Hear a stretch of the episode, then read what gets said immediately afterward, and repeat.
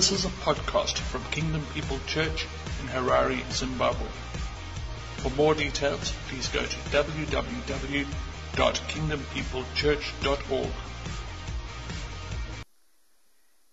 So we have reached the very final uh, session in our series on the Creed, and uh, it's landed in my court to finish it off for you and uh, just to talk about the last sentence, and then we're also going to move into our statement of faith.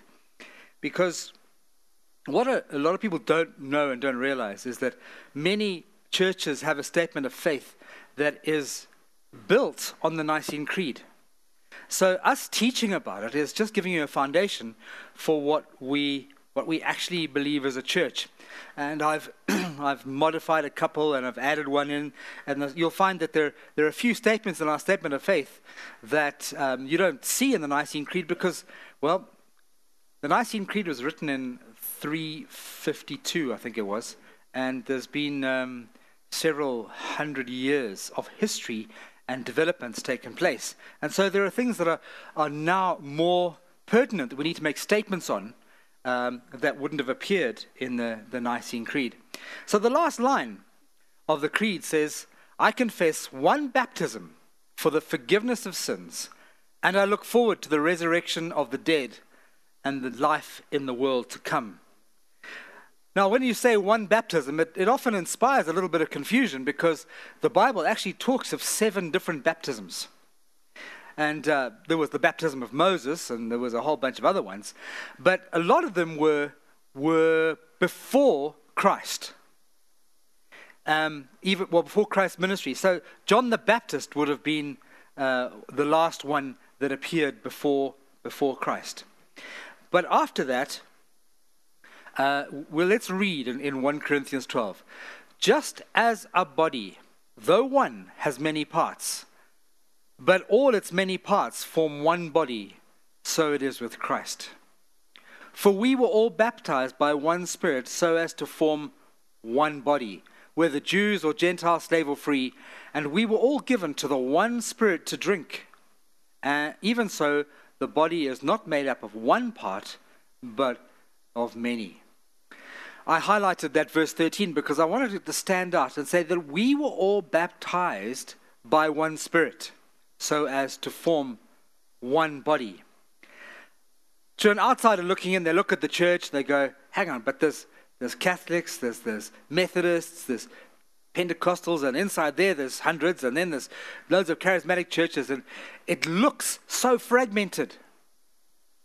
And we like to say it this way that we are one body we, we may have differences in doctrine, we may have different emphases on teaching, we may have different flavors in worship or style, but the object of the exercise is the glorification, the acknowledgement of Jesus Christ as Lord, and that through him is the way of salvation.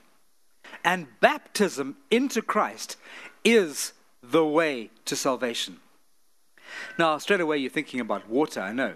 But essentially, water baptism. Uh, I don't want to jump ahead. Let me go back. I'll talk about water baptism in a bit.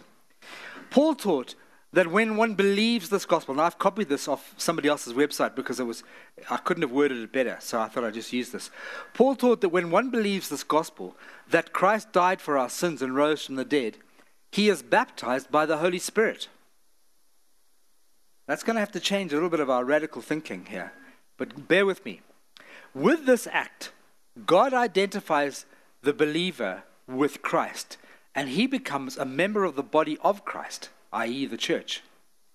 God sees him as sharing, being identified in Jesus' death and resurrection.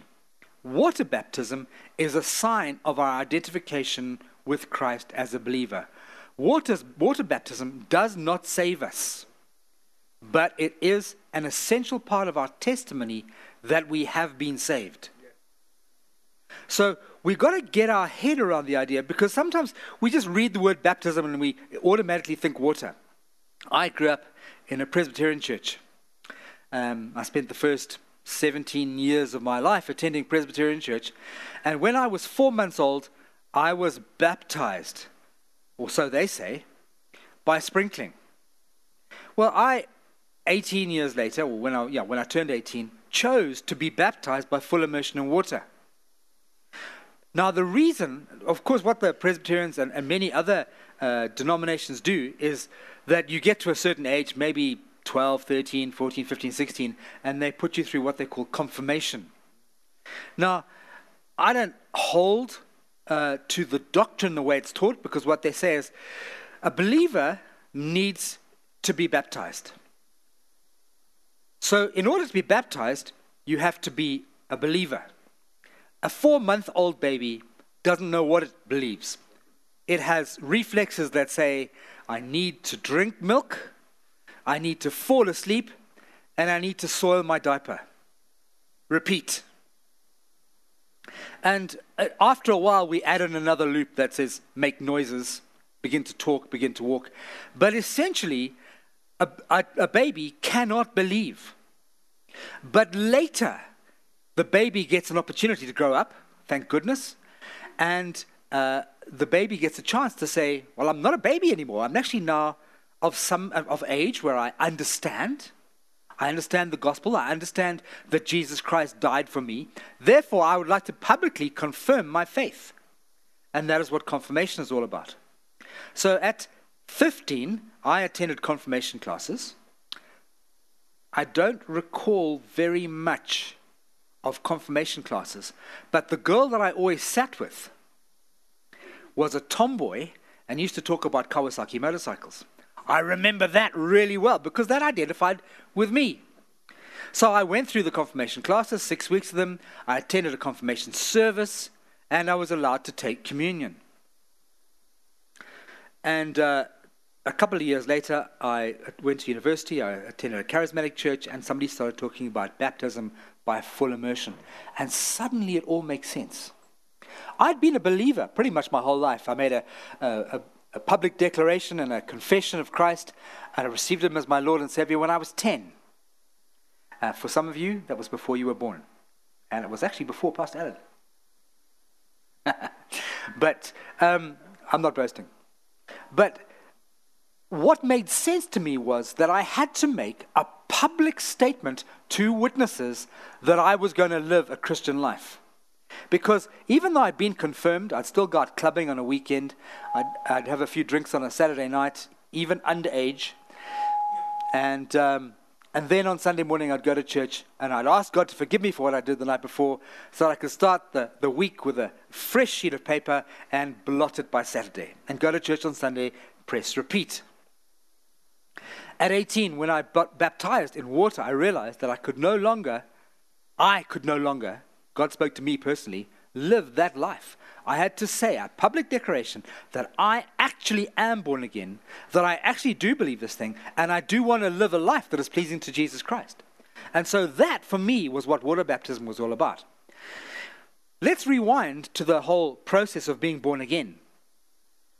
Now, if you're a good Calvinist, which I know many of us aren't, especially Alan, they believe that man is so dead in his sin that he cannot even possibly respond to the gospel, even if there's no other choice.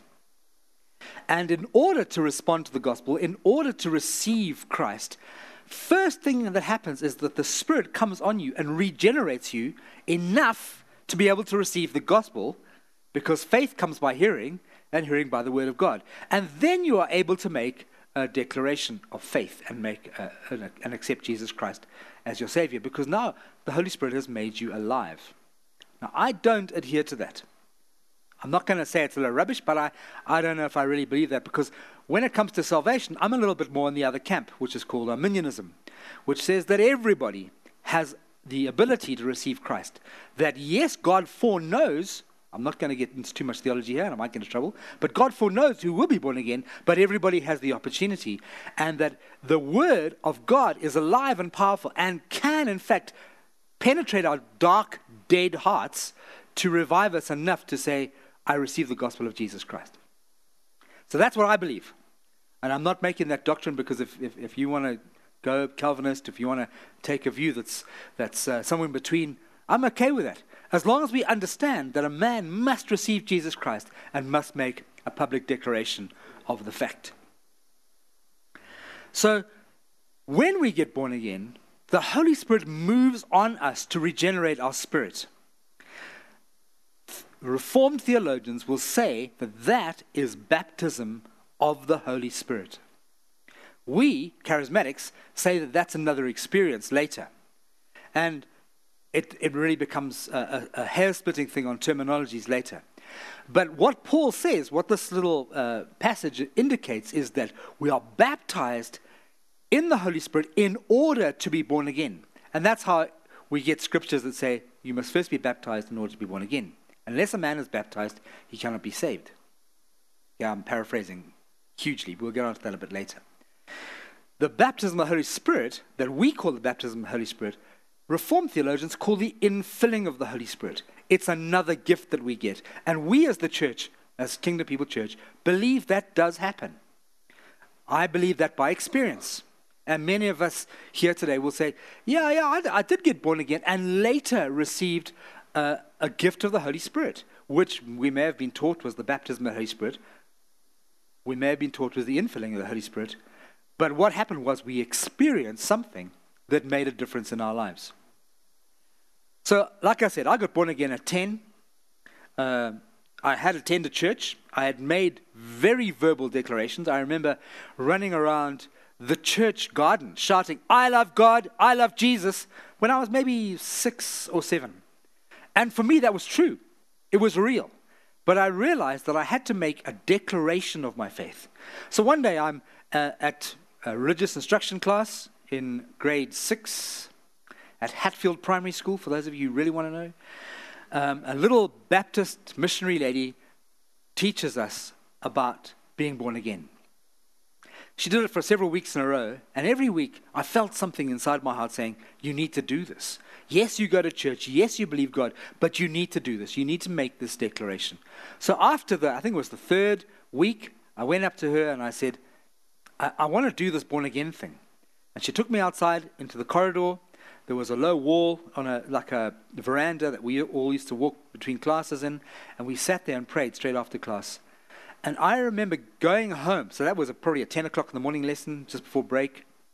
I remember going home that day. We used to take uh, Salisbury United Omnibus Company, which no longer exists, but we used to take that bus home, and I used to walk the last maybe 500 meters from the bus stop to my house being full of joy.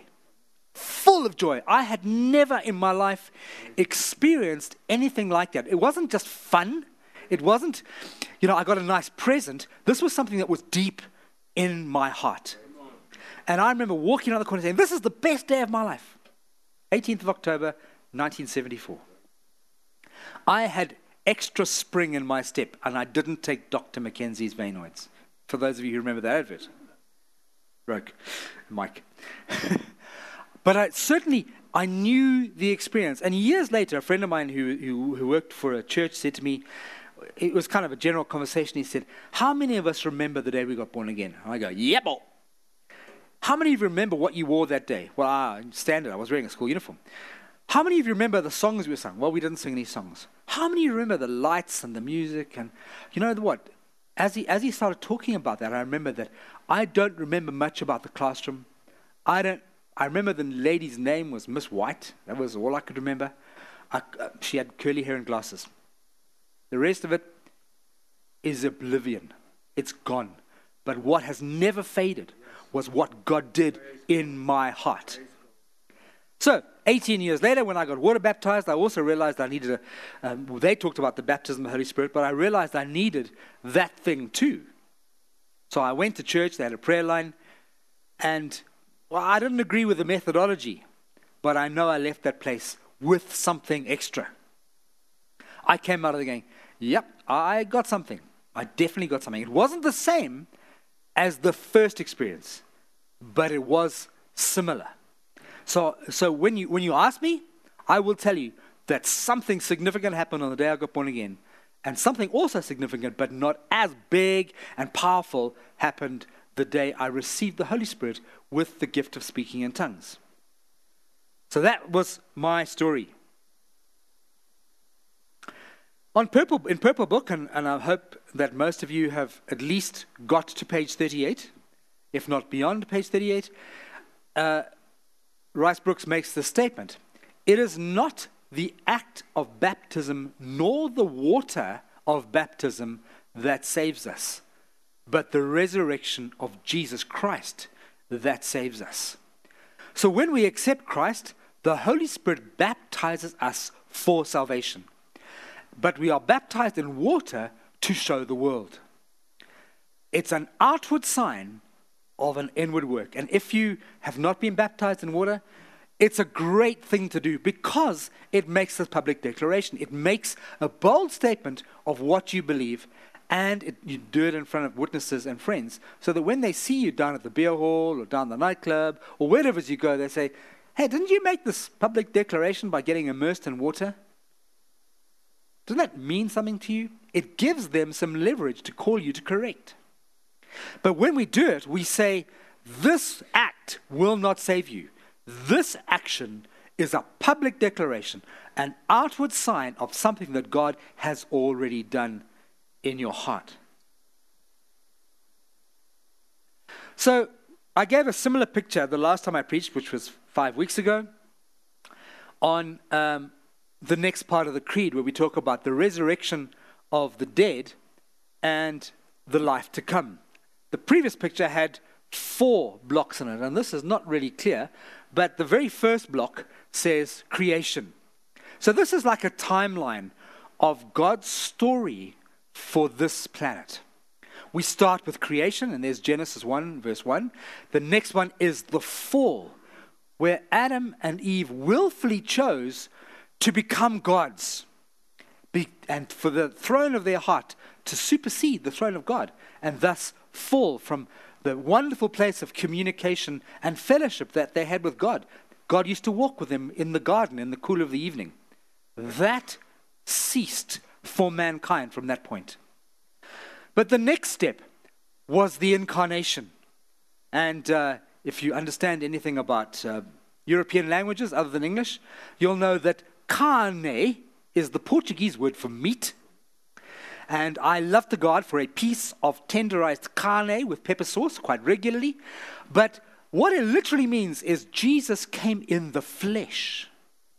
So God comes in the flesh. I'll step out a little bit theologically. No, I won't. I won't. But the next step from his incarnation, the God being made flesh and dwelling among us, was the act of redemption, which is where we are now.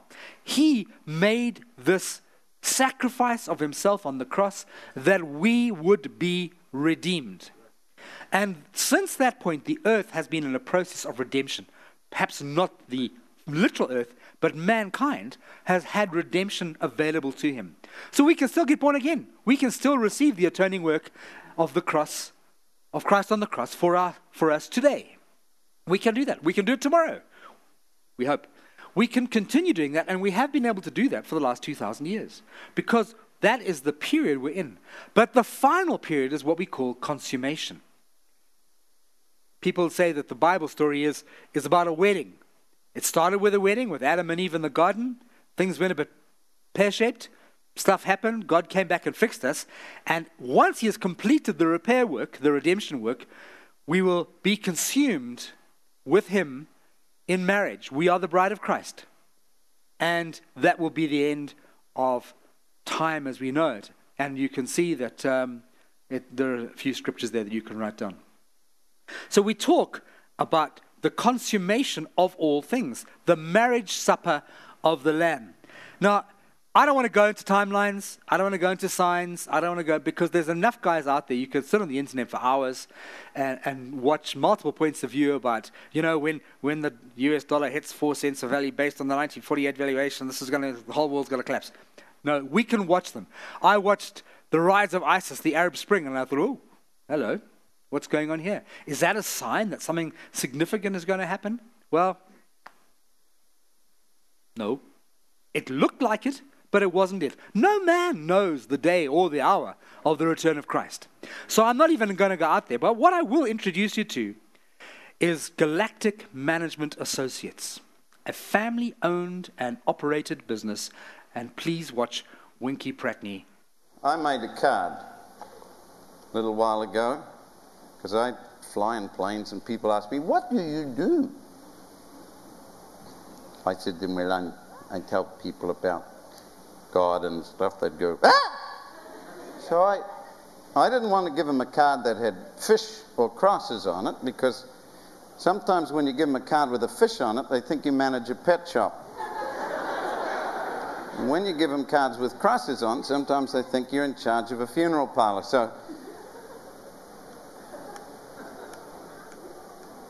here's my card. It's a silver spiral nebula. It says Galactic Management Associates.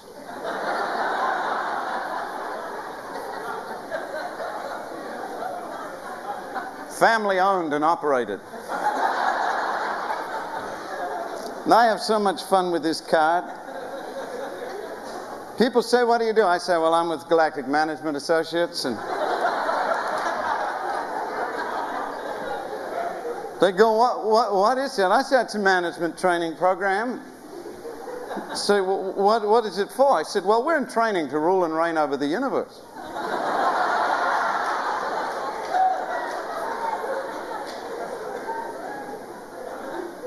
They go, uh, uh, really? Uh, how did you get into this? I said, oh, it's exceptionally costly. a lot of people really like to get in, but it really is very costly. And I said, well, how big is it? I said, you wouldn't believe how big it is. Actually, one, I don't, I don't know if anybody's going to really be able to count the number of people who are involved with this. And they said, well, how long has it been running? I said, this is actually the oldest company in existence. And I said, well, how, how much does it cost to get in? I said, how much you got?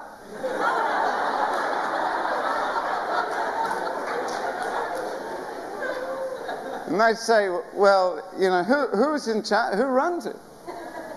I say, you mean uh, who is the, the boss of the company? And they go, uh huh. I said, well, I don't, I don't know if you'd believe me if I told you. And they look at me with who? And I say, have you ever heard of the big three?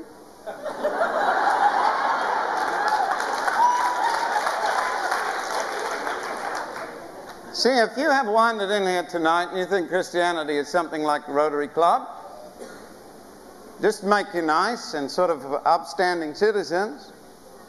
God is taking a body of people and He is putting together a church, and one day that church will rule and reign with Him forever.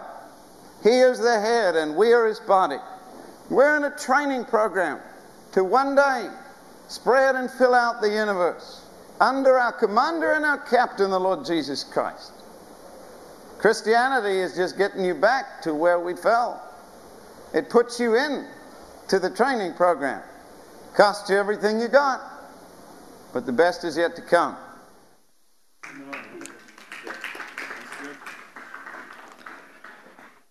A light-hearted way of looking at it, but I think that few minutes summarizes pretty much what we've been trying to say for a few weeks? That the whole reason we're here is so that we can rule and reign with Him forever. His bride, Him, the King, sitting on the throne. The reason why we want to do this is because, and I showed this slide, or uh, this, these two slides perhaps together uh, a couple of weeks ago, is we need to be sure of the foundation that we're built on. And this is a game called Jenga. Some of you have seen it, and you will have heard me talk about it a couple of weeks ago. It's a tower of, uh, of blocks. Every layer is three blocks. And I don't know how many blocks there are, but you can see that probably goes up like 12 layers maybe in that picture. And the idea of the game is to take a block from the bottom and place it on the top without knocking the entire tower over. So you, you keep touching them and finding which one's loose, and then you slide that one out and put it on top. And you've got to keep this thing in balance. And of course, you can get quite high if you're really good at this, or it falls over. And as I said a couple of weeks back, there are people who say, you know, there are certain doctrines in the Bible that I find really difficult to believe. Like the virgin birth, for example. is it really that important? And out comes one block. Did, did Jesus really come and live on the earth? And did he walk around and, and preach? And did he really stay single? And did he really die on the cross? Did he really die? Because the Muslims don't believe that he did. But as we begin to doubt those things, we knock another block out and we put it on top. We begin to question a lot of things. And eventually, this tower called our lives is like the one talked about in Matthew, the guy who built his house on sand. And when the storms of life come, there is nothing left of the foundational layers of your Jenga tower to stop you from falling over. You have no foundation because everything that you've believed, everything that you've been taught, you've doubted, you've questioned, you've begun to say, it couldn't possibly happen. Because many of those things that we doubt cannot actually happen in the natural and do require a supernatural work of God in order for them to come to pass. So we have to be sure of what we believe. So let's look at our statement of faith. Um, if you look at our website uh, under vision and values, you will find our statement of faith. Um, and that is going to be updated today. I might have been updated already. But we believe that the Bible is the inspired word of God. And while I, I will say that there are things in the Bible that do appear to be impossible, that do appear questionable, that do appear lacking in detail, we have to have faith that God has told us all we need to know. It may be a précis, it may be a skeleton, it may be incomplete in detail, but it's still what we need to know to build a foundation. Now, what I will also say is that there are certain things like creation, for example. There is no reference in Genesis as to the mechanism that God used for creation, apart from He spoke. Science may make discoveries that say, yeah, but hang on, you know, this happened. And maybe that did happen. But from, from what, I can, what I will say is that just adds a little bit of flesh to the skeleton. The skeleton remains unchanged. God spoke, and it came to pass. And there are many other things that we can apply that to. Um, and, and sometimes when we read the Bible, we think it's got contradictions. And yes, there are apparent contradictions, but when you study them and put them into context and, and, and understand a bit of background, you realize they're not contradictions at all, but they in fact tie up with the thing that is supposed to contradict it. So when you when you read the Bible critically, don't just say, well, you know, it's a load of rubbish because there's things that don't make sense. We have to say, this is the basis for our life. For without it, what we have is a bunch of myths and fables. So we also believe in the Holy Trinity. We talk about that, we sang it in the song, that God is three in one, the big three that run Galactic Management Associates.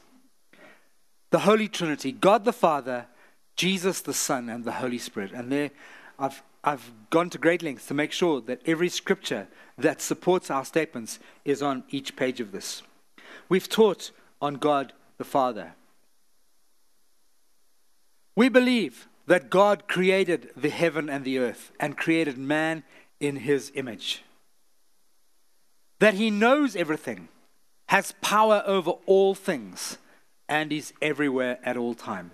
And of course, sometimes you read that and you go, but, but hang on, where was God when there was a natural disaster? Where was God when, when like, you know, the Syrians were bombing, let me choose the correct uh, adjective, bombing the, the tar out of uh, themselves? Where were you? Where was God when ISIS was beheading Christians? We can ask those questions.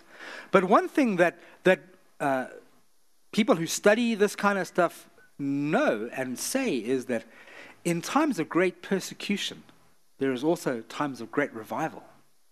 People come to know God through natural disasters, through earthquakes, through famines. And I will never say that God caused those things because we live in a fallen world. When man, when Adam said, Cool, I'll eat that thing I'm not supposed to eat, and I'll disobey God because I feel like it, he also said, you've upset the equilibrium.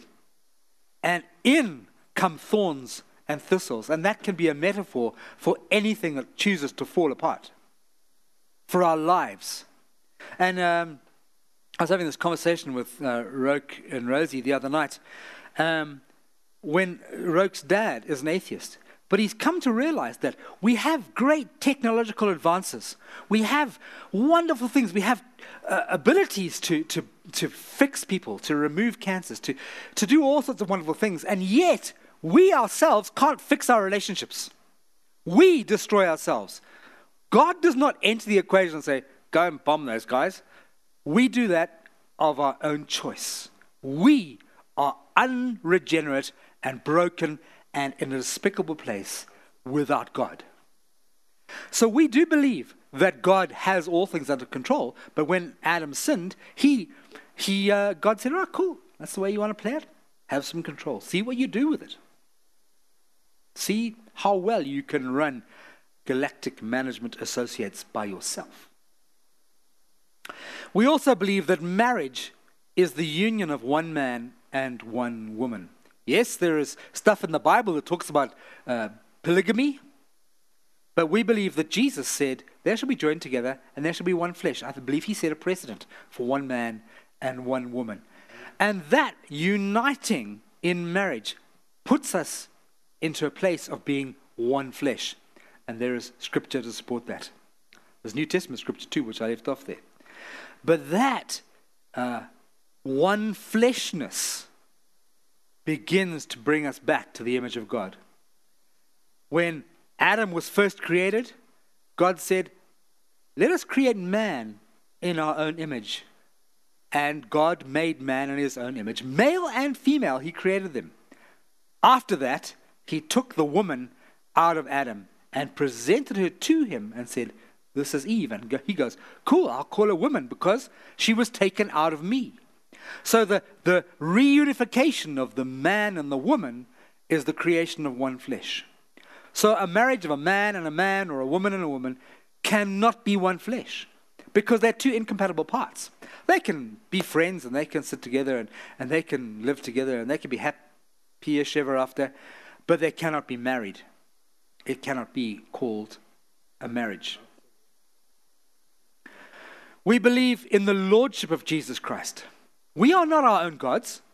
He is God, and we lay our lives down for Him as He laid down His life for us.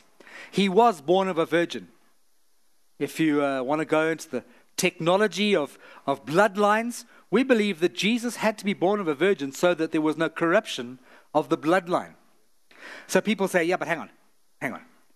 Uh, so Joseph had no part in this. Correct. And Mary had a part in this. Surely Mary had some corrupt blood to corrupt the bloodline. Yes. So, how does Jesus get to be incorrupt? Here's my theory Jesus is not half Joseph and half Mary. Jesus is all God, implanted in Mary's womb already fertilized. Because Jesus had to be born. He had to be God, born. Because He could turn up a UFO, I guess. But in order to experience life as we experience life, he had to enter life the same way that we enter life. Mary's ovum were not fertilized by the Holy Spirit. God put himself in Mary's womb so that he could be made flesh and dwell among us. And because he did not have the sin nature that came from either of his parents, he was able to live a sinless life. Because he was God, he was able to perform miracles.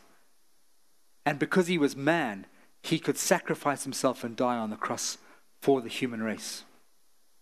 So, through his death, his shed blood, through his bodily resurrection, he has restored us to a place of relationship between man and God. We believe that for a man to be saved, he must believe in his heart and confess with his mouth that Jesus Christ is Lord. This is by grace through faith, and not of our own actions or deeds. No amount of good do, do gooding, or bunny hugging and tree hugging and saving whales will get you to heaven. It is an act of faith that is followed by a confession with your mouth publicly that Jesus Christ is Lord. We believe in water baptism for believers and that it follows repentance from dead works. Like I said earlier, this is an outward sign of something that has happened, a deep work that has happened inside your being. We believe in the infilling of the Holy Spirit and that by his power, the Christian is enabled to live a godly life. Why do we receive the Holy Spirit? So that we might have power to be his witnesses to the uttermost parts of the earth. And I believe that gift is available to all of us to have power, not so we can have a better prayer language or have, like, you know, the spiritual gifts. Those things are not to be consumed upon ourselves. Those things are so that we can be witnesses and so that we can make others become disciples of Jesus Christ too. We believe in the celebration of Holy Communion for believers. Because Jesus said, Unless a man eats my flesh and drinks my blood, he has no part in me. And we have to recognize that this is a covenant that he made between himself and between us who do not deserve that covenant to be made. And that when we take communion as believers, that we reaffirm the covenant that we have with him, that we become one with him. Obviously, there's other issues. We're not, we'll talk about communion another time. But um, it is an affirmation of the covenant that we have with Him. We believe that prayer is an essential part of a dynamic relationship with God. It is a two way conversation with God our Father. We believe that every person can pray. We can cry out to God as an unsaved person. That's a form of prayer. But we believe that uh, God wants a relationship with us. And this is what people find really hard to swallow. Just last week in the press, the week before, I can't remember, somebody criticized Mike Pence. Who knows who Mike Pence is? Vice President of the United States of America, Bible believing Christian. He said, Every day I make time to talk to God, and God talks to me. And they said, What kind of nutter believes that uh, God talks to him? Is he hearing his voices in his head? He needs to go to an asylum.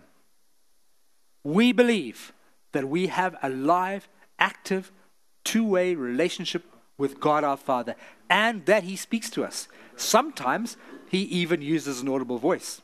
It has happened to me. I have heard a voice and I looked around and go, I'm the only person in the house. Where did that voice come from? It wasn't Irish. It It may have been Irish.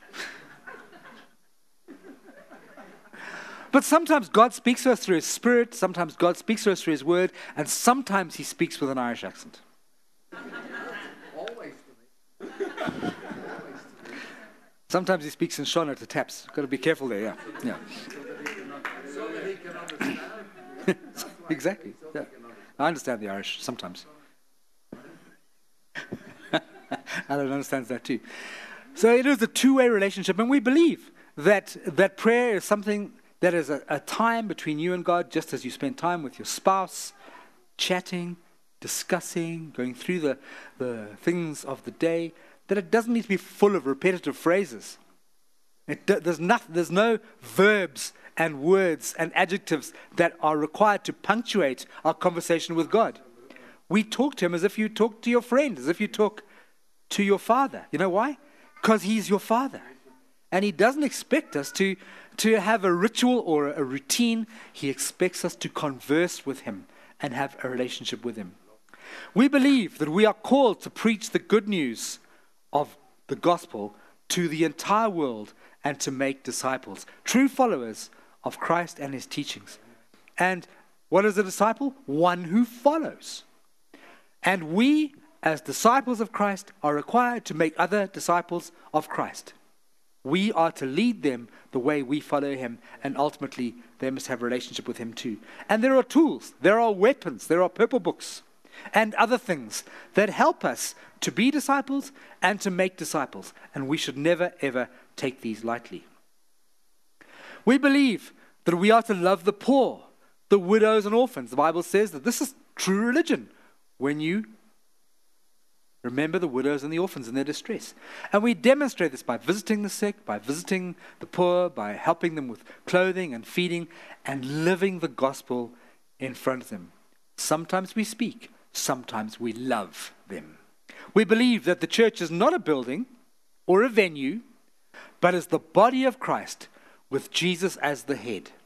And Mike talked about that last week. We believe, this is not in the creed, this is our creed, in servant team leadership. We do not believe that there is a man of God that sits up here and is special. We are all men and women of God. We all have the same relationship with God, and we have uh, the ability to lead. We believe that we can create leaders, we can create an environment where leadership, where gifts are expressed, where gifts are encouraged, and gifts are released. We believe that worship is a lifestyle. It's not just something we do on Sunday mornings for 35 or 40 minutes singing a few songs. It's not just something we do when we meet together, it's something we live. Our whole lives must be an act of worship. We believe that giving is an act of worship. Whether you give to church, whether you give to street people, whether you give time, whether you give money, whether you give gifts, giving is a form of worship. It's not an obligation, it's not a religious duty, but it must be done with joy. We believe that Jesus will one day come again in glory and power and will judge the living and the dead and rule in power and love forever. We believe this thing.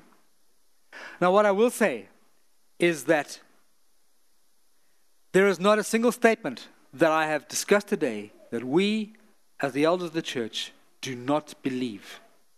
Some of it may be difficult, and that is the point at which faith comes into the equation.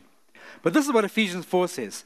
So Christ gave so Christ himself gave the apostles, the prophets, the evangelists, the pastors and the teachers to equip his people, his people, that's you, for works of service. That's not something I do, that's something we all do. So that the body of Christ may be built up, the whole body of Christ, until we reach unity in the faith and the knowledge of the Son of God and become mature, attaining to the whole measure of the fullness of Christ. Then we will no longer be infants, tossed back and forth by the waves and blown here and there by every wind of teaching and by the cunning and craftiness of people in their deceitful scheming. Instead, speaking the truth in love, we will grow to become, in every respect, the mature body of Him who is the head. That is Christ. Christ is the head of the church. It's not the elders, it's not me, it's not Taps, it's not Michael Simba. Christ is the head of this church. James 1 verse 2 to 4. Consider it pure joy, my brothers and sisters, whenever you face trials of many kinds, because you know that the testing of your faith produces perseverance. Let perseverance finish its work so that you may be mature and complete, not lacking anything. We lead because we want you to be strong. We don't want you to be a Jenga tower. We want you to be a solid tower. Nevertheless, 2 Timothy 2:19, God's solid foundation stands firm, sealed with this inscription: The Lord knows those who are his. And everyone who confesses the name of the Lord must turn away from wickedness. Like I said earlier, there's much that we don't understand. We don't understand the mechanisms of creation. There's much that's missing. There's gaps. But we believe that God gives us what we need. Being a Christian is an act of faith. It's not only an act of reason. It's not only an act of figuring things out. It's not only what we do. It's an act of faith. We have to believe that He is God and He made us and He wants us to serve Him. John 20, 29. Then Jesus told them, Because you have seen me, you have believed. Blessed are those who have not seen and yet believed. The point is that we will all be faced with this question by somebody at some day Did God say this thing in His Word? That was the first line the devil used against man. Did God really say that if you eat of this tree you will die? Did God say a lot of things? There's a lot of stuff in the Word, and as soon as we question it, we are in danger.